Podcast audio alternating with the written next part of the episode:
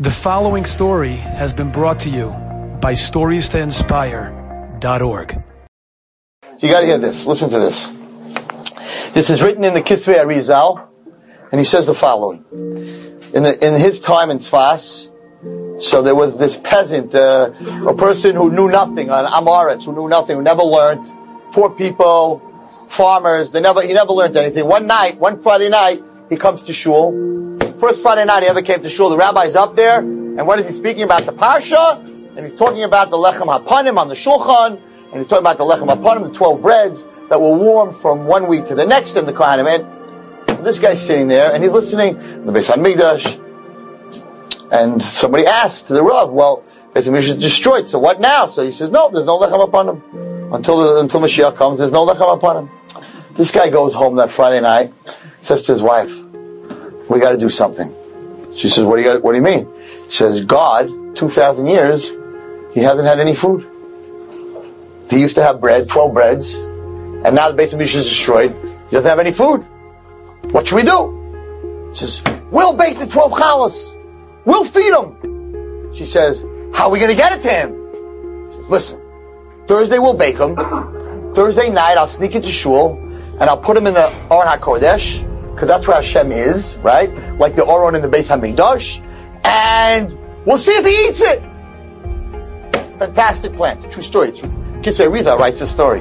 Okay, so you can imagine Thursday he gets the best flour, and these two Amaratzim, who didn't know anything about anything, bake these twelve challahs dancing. Will Hashem eat the challahs or not?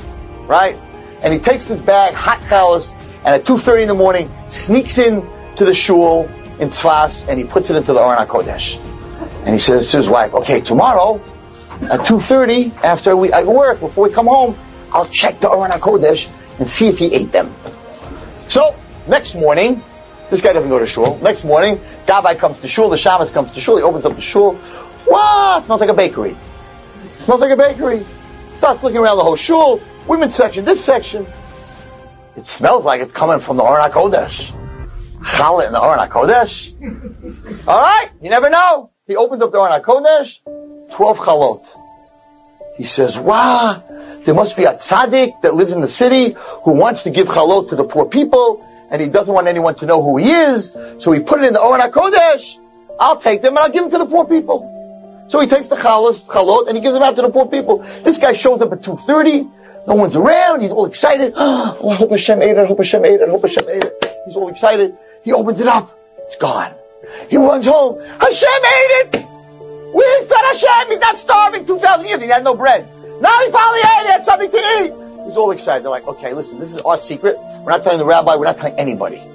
We're feeding Hashem. So you can't imagine in this room the excitement every single Thursday. They're baking food for Hashem. And this is, this is like a miracle. And he comes every Friday, 2.30, and the chalas are gone. And the chalas are gone, and the chalas are gone. And our day, if something happened like that, they would probably say, well, Hashem, he's healthy. Well, you know, they would bake whole wheat. But that was, in those days, it wasn't, it wasn't whole wheat. It wasn't whole wheat. Okay. A year. It's going on for a year. One, one day, one night, the guy comes in at 2.30 at night with the challah sneaking in, and the Rav, the rabbi of the shul, happened to have been there. And he was in the Ezras Nashim, and he sees a guy sneaking to Aron Kodesh, thinking the guy's stealing the Sefer Torah, Sefer Torah. He comes running downstairs. What are you doing? Caught the guy with the chalas in his hand.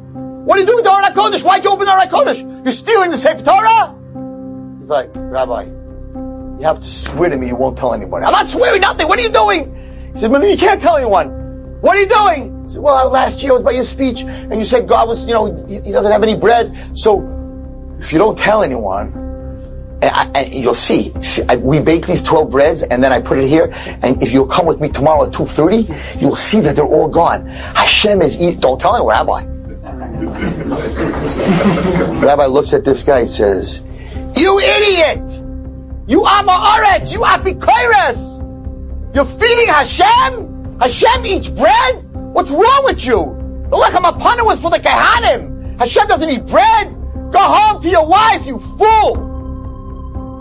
Like, what? What? Two thirty every every Friday. The chals are gone. She sure they're gone. We give it out to the poor people. We thought somebody was giving tzedakah, not feeding Hashem, you fool. Broken. Goes home to his wife. I'll show it to you in the Kisvei Ari what he writes, not in Neudik. Goes home to his wife, says, I just met the rabbi. You know what we've been doing for the last year? We've been baking bread and they're giving it to the poor. Hashem doesn't eat bread. The lechem hapanim was for the kahanim. These two were tzabrachim. Not broken. Tzabrachim means they were broken. Shabbos, Shabbos, that Rizal goes to sleep Friday night and he has a dream. And he writes this. And in my dream came the Sar, came the Malach from the other side, which is the Malach that represents Hashem.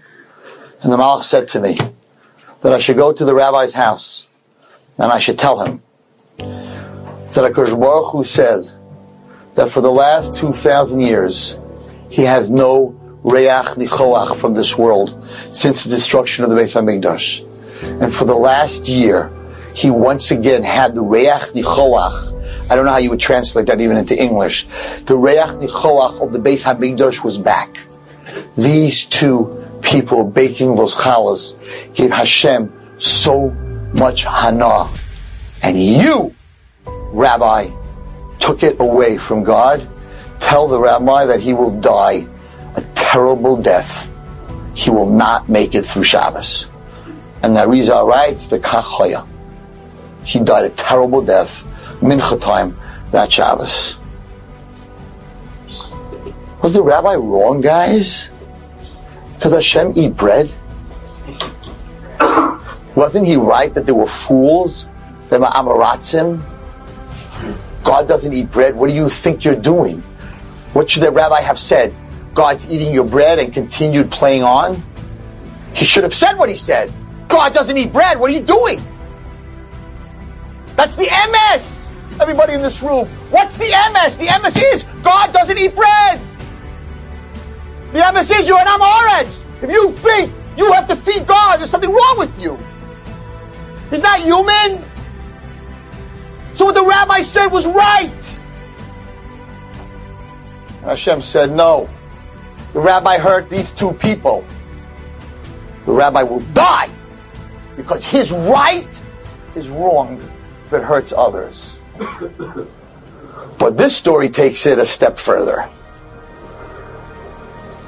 What did the Malach tell the Arizal? The Malach told the Arizal, oh, I understand that part of the story. He hurt these people's feelings. Should have been, right? But the Malach told the Arizal something crazy. The Malach told the Arizal that this challah, which was sheker, Hashem doesn't eat challah, was a reiach nichoach like a Mizbeach in the Beis HaMikdash. But it's not! It's Challah! It's Sheker! It's wrong! No, said Hashem. They made it with love. They made it because they love me. So even though they were wrong, they were right. And even though the rabbi was right, he was wrong. Enjoyed this story? Come again. Bring a friend. Stories to inspire.org.